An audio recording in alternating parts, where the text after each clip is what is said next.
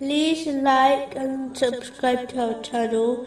Leave your questions and feedback in the comments section. Enjoy the video. Continuing from the last podcast, which was discussing some of the wisdoms behind tests and difficulties indicated in chapter 72, verse 17. So we might test them therein. Another benefit of tests and difficulties is that they cause a Muslim to return to Allah, the Exalted, through sincere repentance, knowing He alone can forgive them and remove their difficulty. The conditions include being remorseful, asking for forgiveness from Allah, the Exalted, and anyone else who was wronged, promising not to return to the sin, and making up for any rights which were violated, both to Allah, the Exalted, and to people. The next wisdom behind tests and difficulties is to inspire Muslims to perform an important act of worship and a righteous deed, namely, supplication to Allah, the Exalted. This has been advised in a narration found in Jami R. Tirmizi, number 3371.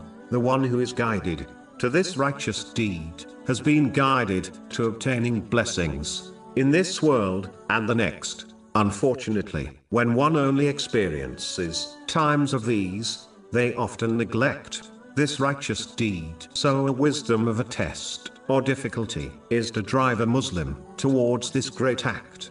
The next wisdom behind tests and difficulties is that it provides a Muslim a means and an opportunity to adopt steadfastness and forbearance. This is a much loved characteristic, which is declared in a narration found in Jami R. Tirmizi, number 2011. Forbearance includes remaining sincerely obedient to Allah, the Exalted, in both times of ease and difficulties, by fulfilling the commands of Allah, the Exalted, refraining from His prohibitions, and being patient with destiny. It prevents one from worshipping Allah, the Exalted, on the edge, whereby they are satisfied with him in times of ease, but turn away from his obedience in times of difficulty. Preventing this attitude is extremely important, as this person will ultimately lose out in both worlds. Chapter 22,